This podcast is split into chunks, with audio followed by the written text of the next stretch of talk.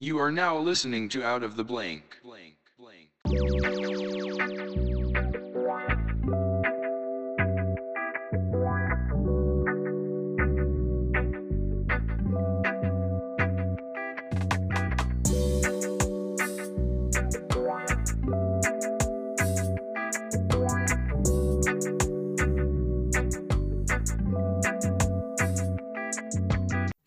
Well, welcome to another episode of Out of the Blank podcast. I'm here with Ryan. Hey, what's up, Robbie? Thanks for your time. I appreciate you having me. Ryan, you know what really I don't like about Facebook is the fact I get random friend requests from people I've never seen in my entire life, and then I just let them sit there.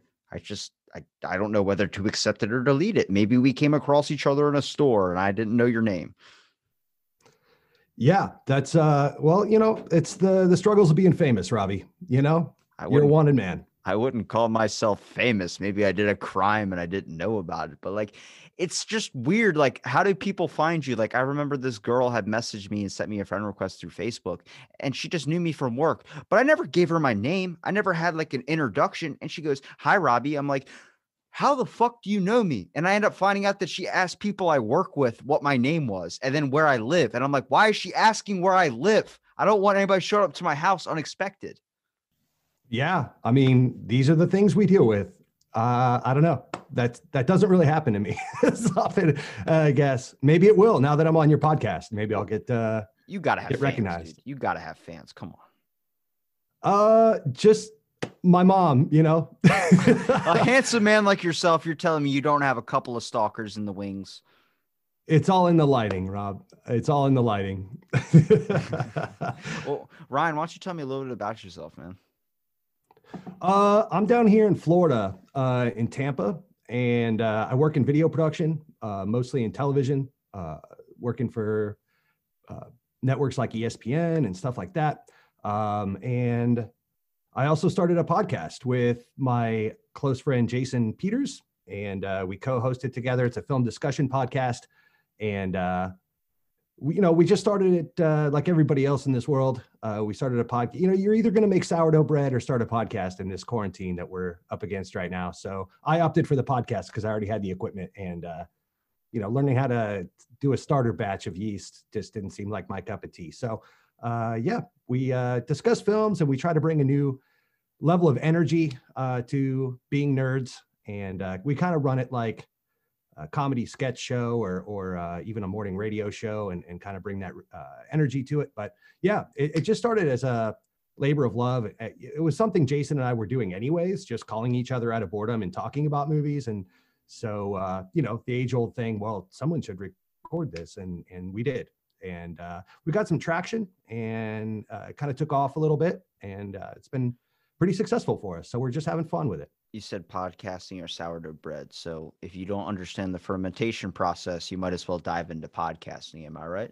I guess. Yeah, that's what we did. Uh, that's something I was much more familiar with.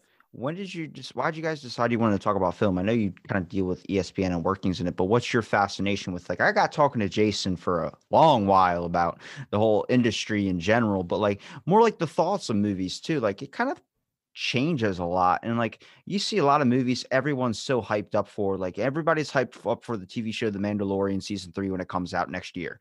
It's a fucking year away. Why is everyone so hyped up for it? And then Wonder Woman 84 came out. I have seen nothing but bad reviews on it where I'm like, did you just hype up? Did you just hype up your hope too much? Like, is that what you did? Yeah, I mean, uh, we we've had some fun hyping up movies. We've had some uh, greater fun tearing down movies. Sometimes that's uh, that makes for better a better show. I think sometimes is uh, just you know how how did they get away with this or or uh, you know what the heck were they thinking? Um, you know, it, it's funny. Uh, some movies you watch and you think it, it would make for a good program uh, you listen uh, to the podcast or whatever, and you realize, you know, the good movies are actually kind of boring to talk about because it's like, yeah, it- you know, that was good. I like that. But when you could really dissect the film and break it down and and uh, kind of get into the the travails of filmmaking and and what were they thinking and stuff. And we we like to take a deep dive into some off the beaten path films, uh, whether it's the first films by famous directors or little uh, off the beaten path films by famous directors or um, you know a big indie film by a not so well known director and it's kind of like how did that happen? And uh, so yeah uh, but as far as expectations go um, i try not to have any. It's uh, a lot of these films that we have on our list that we talk about that we cover are films that jason and i have wanted to watch and just never got around to or haven't seen in many years. These are oftentimes older films or classic films so um, you know we don't really cover the wonder woman 84s of the world. We leave that to twitter. There's enough people talking about those already. You start to come across that some of those independent films that you've never even really heard of, you end up discovering 10 years after they're created, are sometimes better than the ones that are always in the limelight. Like it makes me trust when I see a lot of trailers for a movie, I'm just like, is, is, the hype? I think the hype's too much because sometimes, like digging up through the past, like if you look at all these, a lot of these horror podcasters or horror community involved people, they're posting up really old Blu rays or really old like VHS tapes of films and stuff. And the shit's like, whoa, Sam Elliott hunting Bigfoot and also killed Hitler at the same time. Like, what is going on? Like, that's a film. It might not be the best to watch, but you're so fucking intrigued by all those things added up into one. Yeah, uh, th- that's been, I think the the most fun of the podcast is just kind of giving myself homework and for because there's always, you know, we all have those movies on our list of like, man, I want to see that someday, or you're scrolling through and just looking for something to watch, whether it's on Netflix or Amazon Prime or whatever, and you just never really commit to watching these films. So it's been fun to kind of give myself some homework and and be able to take notes and do it, not only watch the film, but uh, you know, kind of do a deep dive and then bounce ideas off my buddy Jason as well and see how you know another film nerd felt about the same movie uh, that we watched at the same time. So um, yeah, uh, and, and that that that's that's uh, Sam Elliott uh, Sasquatch Hitler movie is definitely on my list. That's that that's awesome. You brought that up because I'm hope. Have you seen it? Yeah, it's pretty good. It's a lot of people. Is it good? Okay, good. I wouldn't accept my reviews on movies because every movie I love, people hate. So just I just understand that before you go into it. But it's fucking Sam Elliott hunting Bigfoot and also killed Hitler. I mean, come on. Yeah, that's a winning recipe. I'm That's- sorry. that's called a- just that's out of called a- concept alone. Yeah, That's a cocaine movie. That's a movie where someone was on coke when they were writing it, filming it, and then producing it. Um, but if you look, if you look at uh, what do you call it? Um, damn it, what was that movie called? I was gonna say. Uh, I'm trying to look at like because movies like there's a movie that just came out or not just came out is actually coming out and it happens to analyze the whole year of 2020 basically for us it's based on covid but it's called covid 20 and it's like five years or 10 years after suffering from the virus, and there's only very few people that are leave their house. Everyone's locked up inside their house. The whole world is practically like an apocalypse wasteland type thing. And I'm like, is this offensive for a lot of people? How many people are going to want to watch this? Because this is a lot of like real shit involved in this movie, but it's very, very dramatized up. Like if we ever encountered aliens and they made a movie about it, they would be like, fucking, then we had sex with every alien and started a whole species or something. It would be too ridiculous. I mean, yeah, I'm just waiting in line to fucking alien. That's what I'm waiting for. Uh, so don't knock that till you've tried it. um, but yeah, that's a little too soon on the COVID 20 thing. I'll probably take a pass on that. I'm living it. I don't need to watch it. Yeah. Uh, eh, you know, maybe that'll be one of those uh, retro throwbacks. When, you know, in 20 years, our kids will watch it and, and say, wow, is that really what it was like? Well, it's like, is it when you're watching? Is it going to be like, is this a movie or is this a documentary? Because we don't even know what the thing's going to be like yet. You know what I mean? Like we're, we're not we're not really seeing an end goal right now. We're kind of see the glimpse of the light, but it seems like it keeps getting covered up. So I'm like, Right. you don't know if we could be fucking suffer another two years of this. and You're making a damn movie about it. Yeah, no, that I think that definitely falls under the too soon category. too soon, too soon. Uh, again, but that one's not on our list. We're not going to talk about that. you won't have to worry about hearing about that on our podcast. Well, what exactly? All right. So what's the movie you got? You're going to talk about on your podcast then? Um, well, we've done some uh, some really good ones just recently. The Lighthouse came out, and I think that's been our best episode to date uh, as far as listenership. Um, you know, something uh, I didn't talk about that uh, has been a lot of fun to participate in is uh, you know not having sponsors. Uh, it's just starting from scratch and, and not having commercials. We decided that we would perform our own fake commercials and do comedy sketches. Um, and uh, base them on the movies that we're discussing that particular week. So uh, that um, the lighthouse, uh, you know, has a pretty traumatic graphic scene where Robert Pattinson is drunk on turpentine and hallucinating that he has sex with a mermaid. And it's uh, the first time in film history, cinematic history, that I could think of where they graphically show you how sex, what sex with a mermaid would be like. And it's pretty mind boggling to wrap your head around. But Top it's in half the or film. bottom half?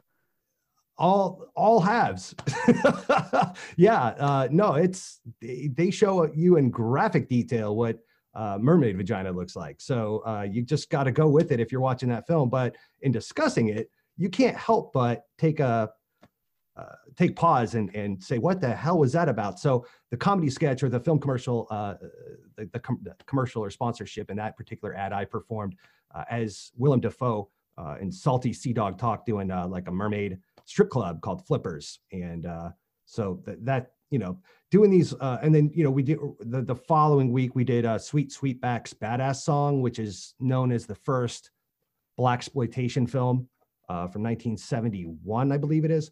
And um, man, it that was a really rough one to watch too. That was a hard 70 or excuse me 97 minutes uh, of cinematic history to get through.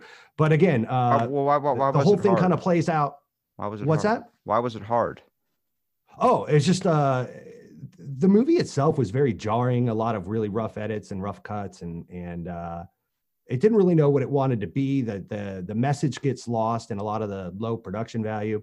Um but you know, it, it served its place in history and and uh, it needed to be made. It was black exploitation was um a means that the African American community uh, they kind of had to DIY it to get their message of what they were dealing with in the streets and what their communities were dealing with. You know, now it's on every news station and and uh, you could just scroll through. We've got hundreds of channels of television and and uh, news outlets that get this stuff out there. Not the least of which is the internet. But back then they didn't have any of these things, obviously. So um, someone like Melvin Van Peebles, the writer and director of that film, had to uh, take it upon himself to bring that message uh, to the mainstream via black exploitation films, and it was littered with uh, the the exploitation side of black exploitation. You of course have the African American community representing the black part of that, but then you've got the exploitation side, and that's what makes it hard to watch. Is uh, all the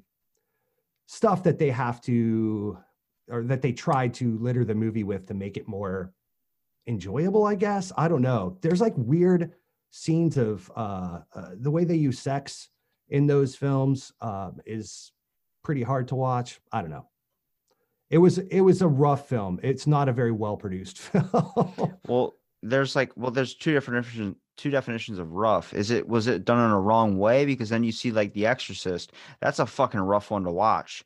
You know, like it's a very good movie. It's always known as like the classic, but it's fucking rough, dude. When she says that eh, like, your mother's gonna suck cocks in hell, like to her own mom, and I'm like, Jesus, man, like she was fucked up after that movie was filmed. Like she she went down a dark path because I don't think you can stick a cross a whatever a crucifix in your pussy and end up being an okay actor later in life. Yeah. Uh, I haven't tried it. We'll, we'll, we'll maybe get there uh, later this year and see what that's like. um, no, The Exorcist was a well-made movie, but dealt with dif- difficult subject matter and in a very explicit way. Uh, a movie like Sweetback's Badass Song um, is just a very low budget film for starters. The audio was terrible. The film gate uh, for the camera was dirty constantly, so you have the hairs and flickers that you're uh, sometimes uh, that that will accompany a low budget film like that.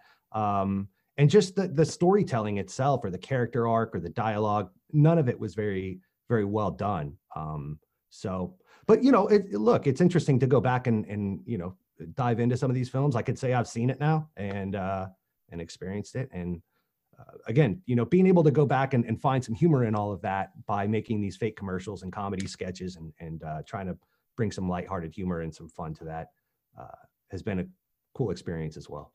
Have you ever came across a movie that might have been way too graphic for you?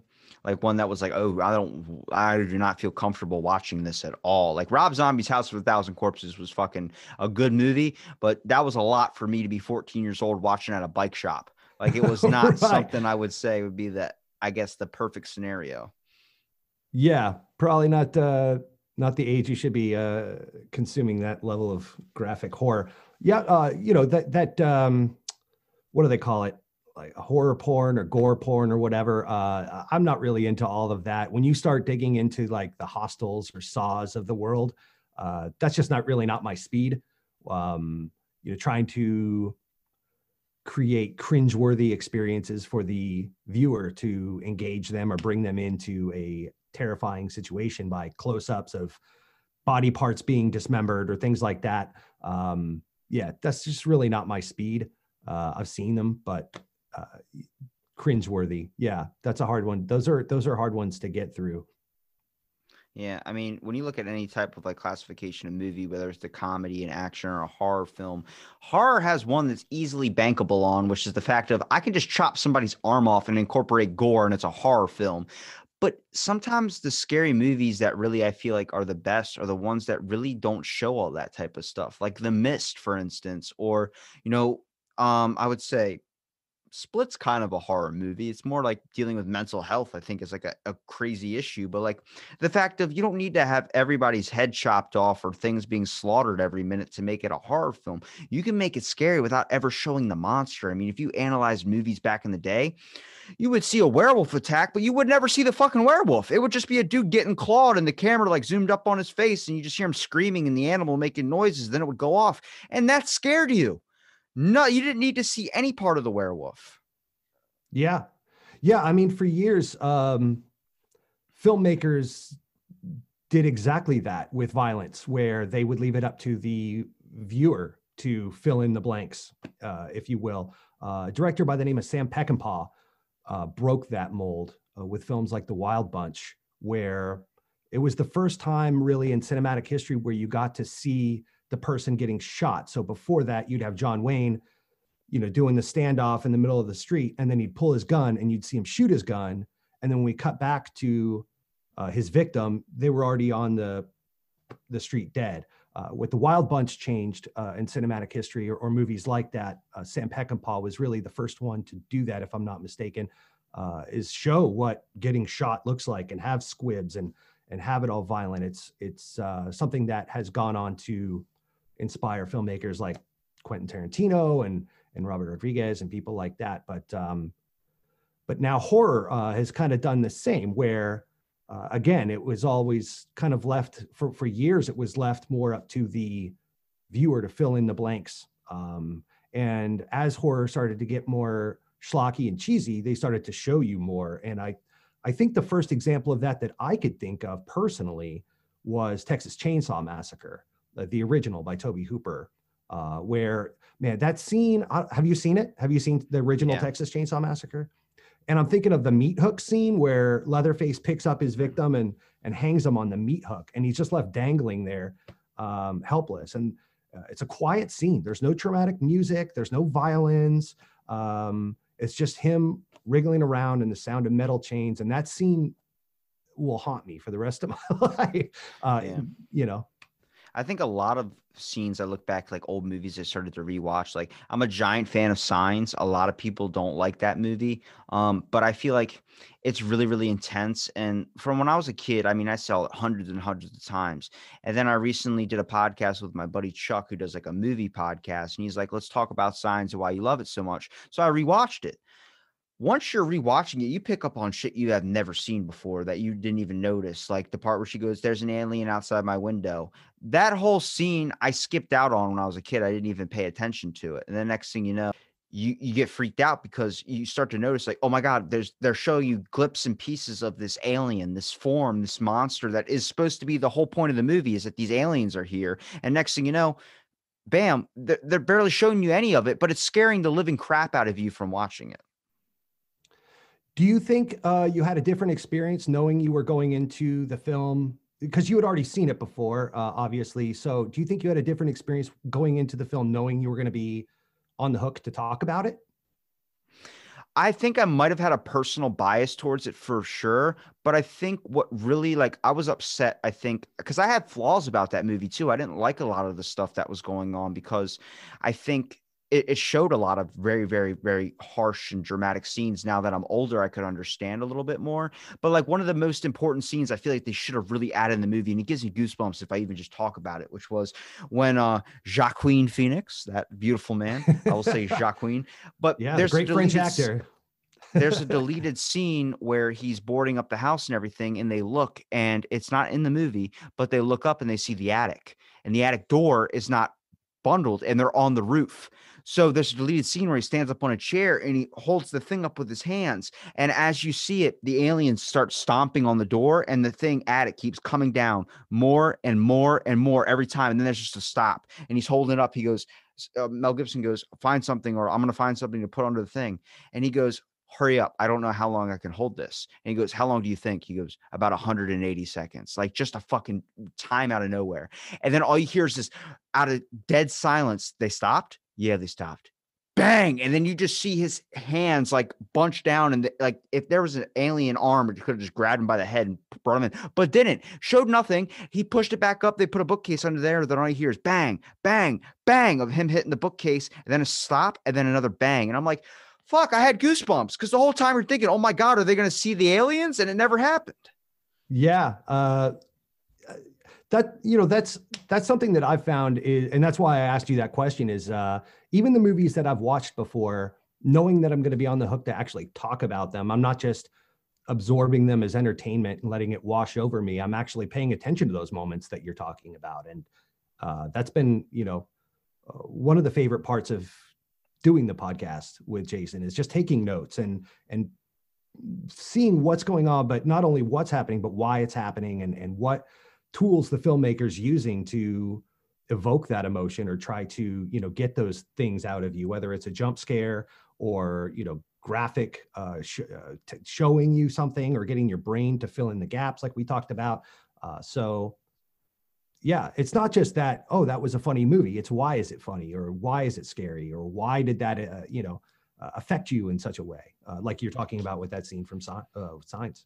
It's a great example. Can't that can't that harm the movie though? Because like if you try and analyze like deeper, deeper into stuff, sometimes you realize like the ridiculousness of it. Like if you probably tried to analyze any of Adam Sandler's movies, you're gonna be like, all right, this is just kind of stupid, even though he gets a lot of shit, but I really like him. But like if you try and analyze Hubie Halloween, for instance, for like right. excruciating detail, you're gonna be like, all right, this is just dumb shit, you know. But if you analyze a horror film or something with like a crazy story, like Lady in the Water, for instance, you're gonna be picking up on a lot of stuff that you didn't pick up the first time. Like rewatching a movie over and over again, you start realizing, oh my god, I didn't even see this the first time.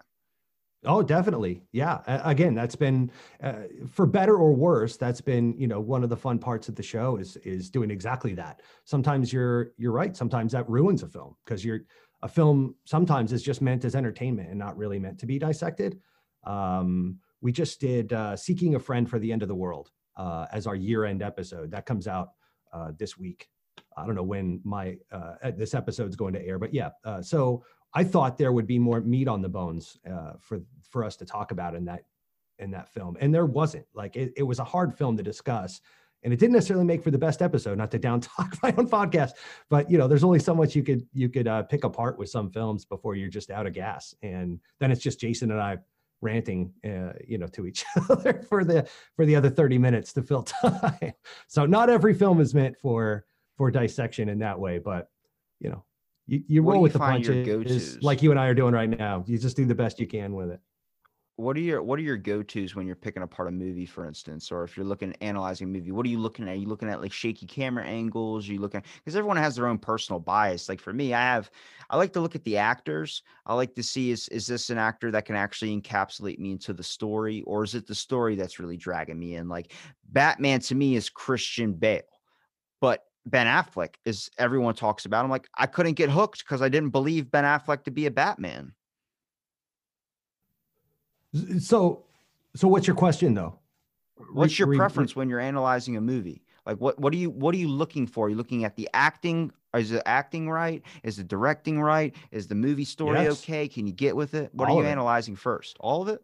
All of it. Yeah. Uh, really, I, I think the overarching uh, thing, if I was going to nest that question in an answer, I would say uh, what I kind of re- retool what I said before. It's, it's, I'm feeling a certain way. Why am I feeling a certain way?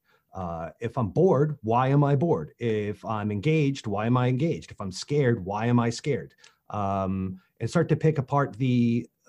From there, you could take the next step and start to dissect uh, the the filmmaking choices that went into getting you there um, uh, to that emotion or or that uh, that feeling if it's funny, why is it funny? If it's not funny, why is it not funny? Uh, we just did um, a few episodes ago. A good, uh, maybe an example of that would be Booksmart uh, by Olivia Wilde, and Jason and I didn't find it funny, and it got great reviews. It had an all-star cast, uh, but to us, this this is almost exactly your point about Christian Bale being Batman and not Ben Affleck. So it took you out of it. To us, Booksmart was just a retelling of movies like Superbad or Can't Hardly Wait or American Pie, things that we grew up with, uh, Jason and I, in the 90s as kids that made us laugh. And then we watched this, and it just seems like uh, new packaging, you know, new box, same product. And so it just kind of took us out of it. Also, um, there was uh, an interesting phenomenon that went on where we realized we kind of outgrew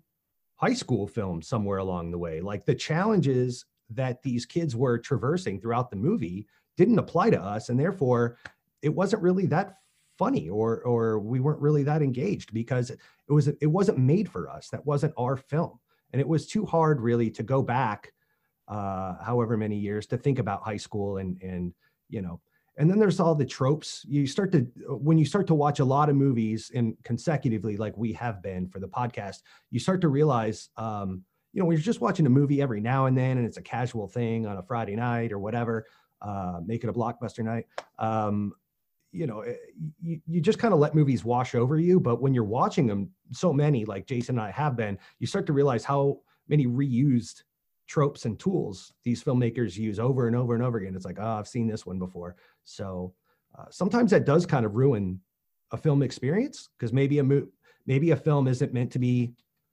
dissected like that all the time, but it sure has made for uh, for entertainment for us. We we've been having a good time for it, and I I hope the listeners get a kick out of us, you know, ranting and raving sometimes too.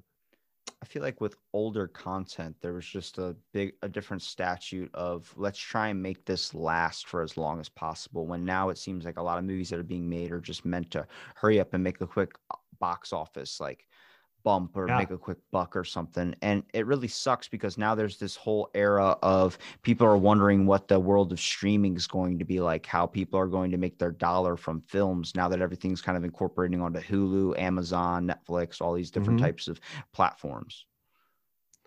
We're all wondering that. Yeah, that's uh, a huge sea change in, in what's going on right now. We're seeing it in real time, and directors, filmmakers, producers, um, are all just as up in the air about it as as you and I are right now. So uh, it'll be interesting to see how it all shakes out. I mean, gosh, uh, just think about how every I used to work at Blockbuster Video when I was a kid. It was such a cool job. I loved it. Uh, and then of course we went Wait, from that on. to getting deep.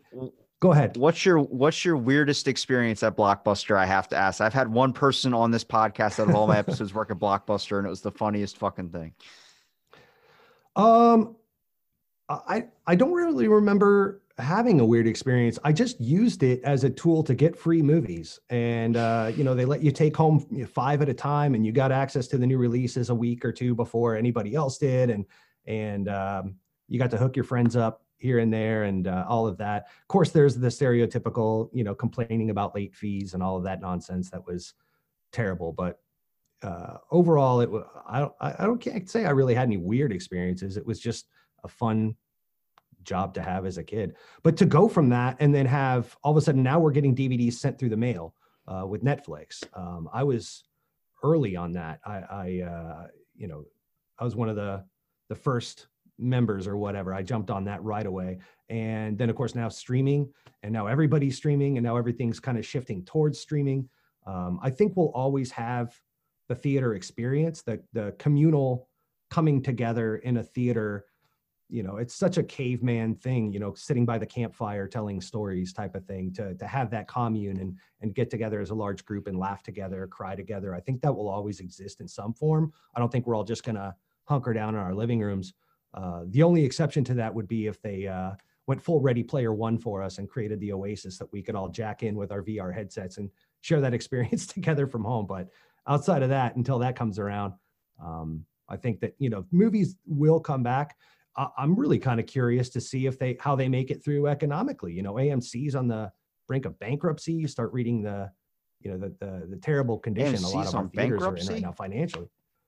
Yeah, they've only got uh, you know AMC and and Regal, some of these major theater chains. Um, you know, we always just expect this stuff to be there, but uh, they've only got so much cash laying around, and they're not showing movies, and they probably won't until the summer. So we're all kind of crossing our fingers and hoping uh, some of our nicer theaters hang around. Uh, it'll be interesting to see how it all shakes out in the next six months or so. We're going to see some changes, definitely. Can't you just take out like a recliner in between each one of the recliners that they have and just make a social distance that way so you're not sitting right beside the person? That means you get your own armrest. I know. Uh, I I hope you're right. I really do. I miss going to the theater very very much. And um, but you know, it, it- there's um, it, it raises other questions too. Like uh, a lot of these actors work for have negotiated contracts to work for cheaper, and they get points on the back end based on the box office success. So when you all of a sudden shift like Warner Brothers did and say, okay, now we're going to put all these movies onto a streaming platform like Dune and Suicide Squad and all of that. Well, now how do all these actors get paid when they were, you know, working for for less on the front in in exchange for taking points out of the profit? Uh, when the profit goes away and it's just designed as a stock boost for AT and T slash HBO, um, you know, what does that do to our contracts and how do we negotiate? I don't mean to get too boring on you, but uh, yeah, it's definitely Uh, a new world fa- that we're living that's in. that's fascinating because the whole aspect of like I've wondered how like people that are filming these things like listening to um you know Rob Lowe talk about you know going out and filming. I always talk about Rob Lowe. I fucking love that guy. Um, He's a cool dude to talk about.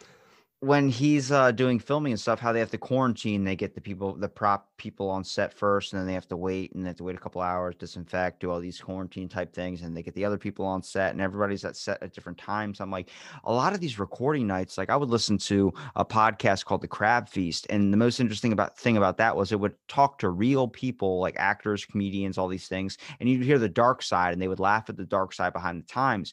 And one dude was talking about how he was a stunt double that played in the Expendables. He was the villain.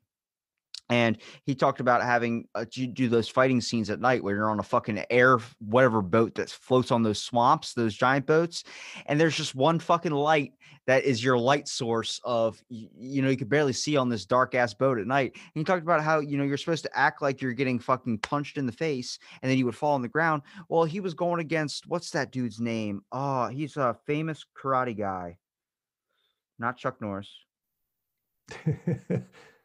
Jet Li, Jackie Chan. No, no, he's um Brazilian, I think. He played Oh, um okay. he did the commercial where he did a split while two trucks were going. Oh, Jean Claude Van Damme. Jean Claude Van Damme, he was like, I'm going to hit you, okay? And he goes, Yeah, okay. But right before the scene, Jean Claude Van Damme had smoked like a bowl or something because he's apparently he's a big weed guy. And he smoked. He goes, I'm going to hit you, okay? He goes, You ready? You ready? And he's supposed to hit, but when he hits, he's supposed to stop his punch so it doesn't actually hit you in the face. Dude fucking clocked him.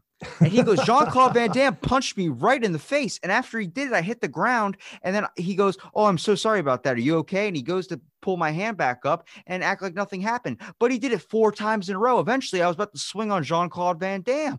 And it was like, damn, like I love hearing those encounters and stuff like, but that's not going to happen with how everything's going nowadays with people quarantine and stuff. Like you have to maybe film separate shots. You know, you just film all one scene. You know how they did Eddie uh, Murphy and Norbit. It was just a bunch of overlapping scenes onto one to make it seem like they were all these one people in one room. Yeah. Uh, did you hear the uh, Did you hear the Tom Cruise breakdown from on set of Mission Impossible recently? Were you Were you privy to that? When he snapped on a bunch of people. Yeah, yeah, telling every because they were breaking COVID protocol and and uh, you know he reamed them out. Uh, it's a it's definitely been tricky. You know, I work on set and and uh, I do a lot of audio um, and just miking people up and and you know things that were so reactionary and just muscle memory for me. Now I've got to take pause and and uh, everybody gets designated their own mic now and just the the uh, sterilization on set and and protocol that we all have to abide by um, even so much as getting you know rapid tests before I go on a lot of the sets that I work on. Um, it's taken some getting used to. Certainly hope we uh, get on the other side of this soon. I know that's a cliche thing to say, but uh, yeah, pretty sick of it. It's made my job and everyone's job's a lot harder, and and it, it is taking away those moments. You're absolutely right. Those uh, you can you could feel it on set as far as everybody having to, you know, rather than being engaging and and and building those relationships on set. You know, now it's so sterile and and everybody's so far apart. I don't know. Well, imagine being an actor and then trying to play a role, but you're already thinking about the protocols and making sure you don't break one of these things so you don't get in trouble. Like just having all those things weighing on your mind. I don't want to see a film and feel like the actor's worried about not following protocol. You know what I mean? Unless it's a movie like Mission Impossible where you're not supposed to follow the protocol. But Ghost Protocol. Um, yeah, I, uh, I, I- you bring up an interesting point because then you start to think about I don't know how much you know about method acting, but these are actors that don't break character and that uh, live in that moment, like Heath Ledger as Joker, like you mentioned earlier in The Dark Knight. Um, you know, these are people that, uh, or even uh, Jim Carrey as Andy Kaufman in Man on the Moon. Uh, these are these are actors that live in that character that they are letting take over their body and mind for lack of a better description and so how does covid impact someone that's trying to live as the joker or andy kaufman or uh, you know someone like daniel day lewis or someone like that that is just giving their all to this performance and now they got to think about masks and all these things that their character wouldn't be thinking about so why would they be thinking about that i could only see that as a detriment to that craft i don't know strange times we're living in. Yeah, man. I'm hoping that it's uh, over soon. I'll be the first in line to get that vaccine as soon as it's available to me. I'm over it. Oh, here's where I stand. Ready? Okay. Yeah, so I've lay it on had a, I had a I had a theory for a long time as a joke saying that I would wait six months if there was a vaccine because of I Am Legend. Just saying. I'm just saying. yeah. Yeah. Uh, bring it though. I don't care. Whatever, man. Chip me, pump me full of whatever. Let's just get this over with. Um, uh, if, if you're telling me, you know, I got I got vaccinated for uh, everything else when I was like at measles, mumps, rubella. You had to present the the paperwork to get into school when you're a kid and whatnot. So uh, I'm over it. Like let's just let's just do this. Stab me. I want to get on a plane. I get it. I get it. I just don't what part of the country are you uh are you in i don't i, I know you're uh Maryland. you're your your facebook fans you don't want to give your address they'll show up at your house uh, you got this fan following but uh, I am in uh, Baltimore, Maryland. Well, Okay. Ocean City, I would say. How's it been up there you guys locked down or uh you, everything pretty open up there or how how you been getting See through? here, usually when you hear about this, you hear about like why someone thinks the way they think about the lockdown scenario. I live in a beach town, and our town locked down during like the beginning or like kind of like the end of winter, but the beginning of summer, and then we opened up all the way th- towards the end of summer. So then we had a lot of businesses that ended up closing permanently, and I had known people, business owners that had basically killed themselves um, because of the fact that they've lost their whole life's work and it's been a big shift but we have regulations like i work at a gym and that's like a cesspool in anybody's mind to think where coronavirus would be but at this point everyone's like if we get it we get it and if the people that want to stay home they should have the right to stay home but you can't stop people from going and trying to keep their livelihood alive and that's where i fight the point of like yeah i get it you know we need to quarantine we need to stay safe but at the same time not everybody has the ability to work from home not everybody has the ability to just let their business dry up and all this type of stuff and they would like to at least Right. fight for their livelihood yeah no doubt. I'm i'm glad you're doing okay. Uh the gym's been open though? You're able to go to work? Every day sadly. Sadly. Got it. You Um, really realize how close people become though because just this past christmas like it's my first year working here but i had like eight different christmas cards that were given to me that were like Mhm. thank you for everything that you do. And i'm like yo like you fucking scare me like the people that give me cards like one dude one dude that gave me a card is like thank you for always being here and i'm like yo i've seen your dick i don't know how many times in the shower because it's just naked old people in the shower i don't know why they're always there why do you take a shower at a gym it doesn't make sense Yeah, I've never once taken a shower at a gym. Uh, I'm not that guy. So uh, you haven't seen my dick. it's just not like uh, the one encounter I had that I'm like, they should make a movie about this place is that I was sitting there trying to go to the bathroom and a dad was ordering Chinese food on the phone while a naked old guy was toweling off behind him. And his 17 year old son was like, make sure you get lo mein noodles. I'm like, what is happening? what is happening? Like, I'm just like screaming, like, I'm trying to, I can't even go. You can't go to the bathroom when that happens. You're just like, I need to get out of here. I'm in a weird scenario. No, that's a that's a complete 180. Um, makes you wonder what uh, what about that old man's dick made that kid think about lo mein noodles. what was the connection I didn't even think of that. I just remember when uh, someone said, "Hey, Paul, the water is um out of hot water." He goes, "Just like the war," and then went into the bathroom. I'm like, "What the fuck just happened?" Jeez, that took a I- dark turn. yeah, it's like, but it's like it's amazing because you get to see how like connected pe- some people have gotten with the fact of how everything has been so serious. And like, I asked everybody like uh, today and yesterday and the past couple of days, what is your New Year's resolution? What are you trying to stick with? He's like, I'm hoping I can do this every day, go to the gym, but at the same time, I'm just, you know, I'm happy that you know I'm here and I'm happy to be, you know, out and living right now. And I'm like, I see now everybody has a new grasp on life. Like a new resolution is like, don't take shit for granted. Like, don't let all those things that we've been taking for granted for so long until this COVID thing happened. It was a great insight into you need to wake the fuck up because you're might not be doing something you want to do. Yeah, definitely. I think that uh, uh, it's almost once every 10 to 20 years we get uh, an, an event like that to kind that kind of rattles our cages a little bit and wakes us up. Uh, I remember 9 11 um, happening and uh, same type thing. Uh, you know, a- a major catastrophe like that or COVID or whatever. This is going to be the happiest episode you've ever recorded, by the way. We're just talking about all this Dude, negative, sad shit. Here's Um, the funny thing is, the funny thing is, every episode I've been recording recently, especially because it seems like we're about to either head into another one or about to be out of a lockdown, everyone's talking about this. So a lot of my episodes recently are talking about shit like this because that's the part that it is. It's real and it's on everybody's mind because we don't know what the fuck's gonna happen. That's why that Sure. movie scared me so much. Right. But yeah, it's uh, events like this definitely bring out the best and worst in people. And so it holds a mirror up to your soul or, or your subconscious in a way and kind of shows people for who they really are. You know, like we could all put on the the makeup, you know, we could all layer uh, our personalities and protect what who we really are with all this facade that we create. But when you have a COVID, when you have a 9/11, when you have a Vietnam War draft or whatever it may be, uh, it strips all that away, and you're left there buck naked, and there's no hiding how you responded or what you did in that moment or how you treated people. Uh, or, or, and it also kind of holds a mirror up to yourself so you could take stock and, and learn what it is you appreciate. I mean, just from a social standpoint alone, uh, the things that we're missing now all hold up in our houses and whatnot. Um, you know, we talked about movies, but also, you know, concerts and and family gatherings and and all the things that we're all looking forward to getting back to. I just, you know, it's a, it, the shame to me is that that dwindles, that feeling fades, and so we'll be back to taking it all for granted soon. I promise you. Yeah.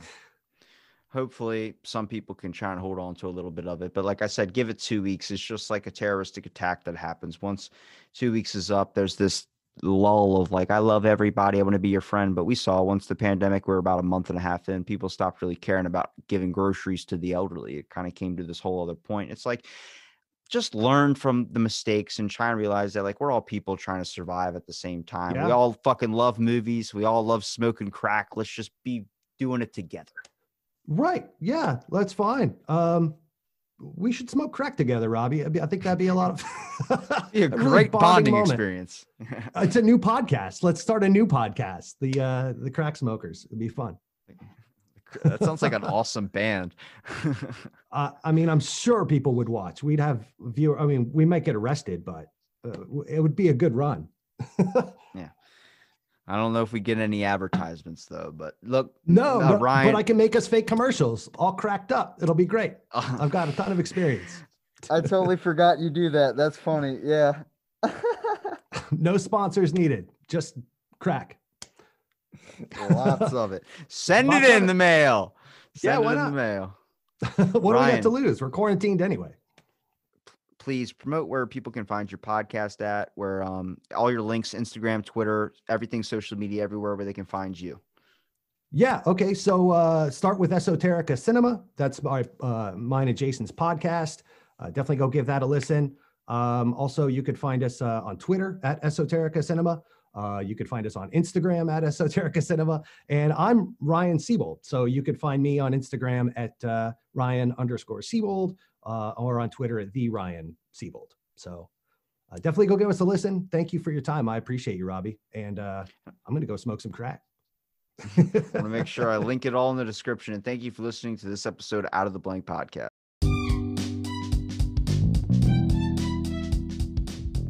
Hey, thanks for listening to another episode of Out of the Blank podcast.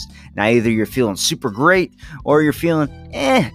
Either way, I appreciate you listening. I do crank out a lot of content. It's not about keeping up with every single one, but it's about enjoying one. And I appreciate your listening. So tell a friend, let everybody know, get the whole family together and listen to a podcast. Spread the word. And if you want to leave me a rating and review, I'd really appreciate it because it helps me keep on keeping on.